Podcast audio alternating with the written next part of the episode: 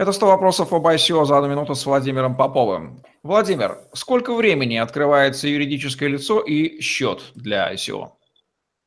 Совсем недавно, примерно три месяца назад, я бы мог вам назвать, наверное, э, приблизительно э, четкие цифры. На сегодняшний момент я скажу так. Если вы организуете ICO, то Юридическое лицо э, должно быть организовано, вы сможете провести, если необходимо, политику AML и KYC, и тем самым идентифицировать ваших клиентов.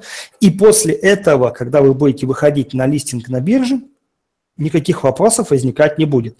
Есть варианты, спрашивают меня, э, организовать юридическое лицо после при ICO. Да, они есть, но, как правило, это так называемые костыли. Использовать их я крайне не рекомендую. И что касается ответа на прямой вопрос по времени, на сегодняшний день э, сказать точно нельзя. Но как минимум надо закладывать 2-3 э, месяца.